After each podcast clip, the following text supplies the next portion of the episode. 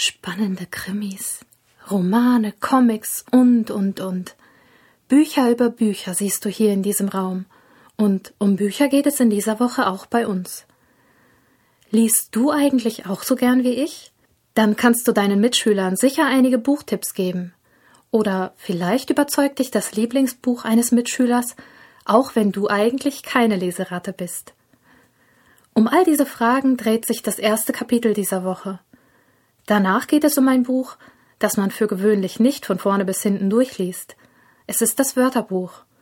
Das mag weniger spannend sein, aber ein nützliches Hilfsmittel ist es in jedem Fall. Insgesamt sind die Aufgaben dieser Woche in vier Kapitel aufgeteilt.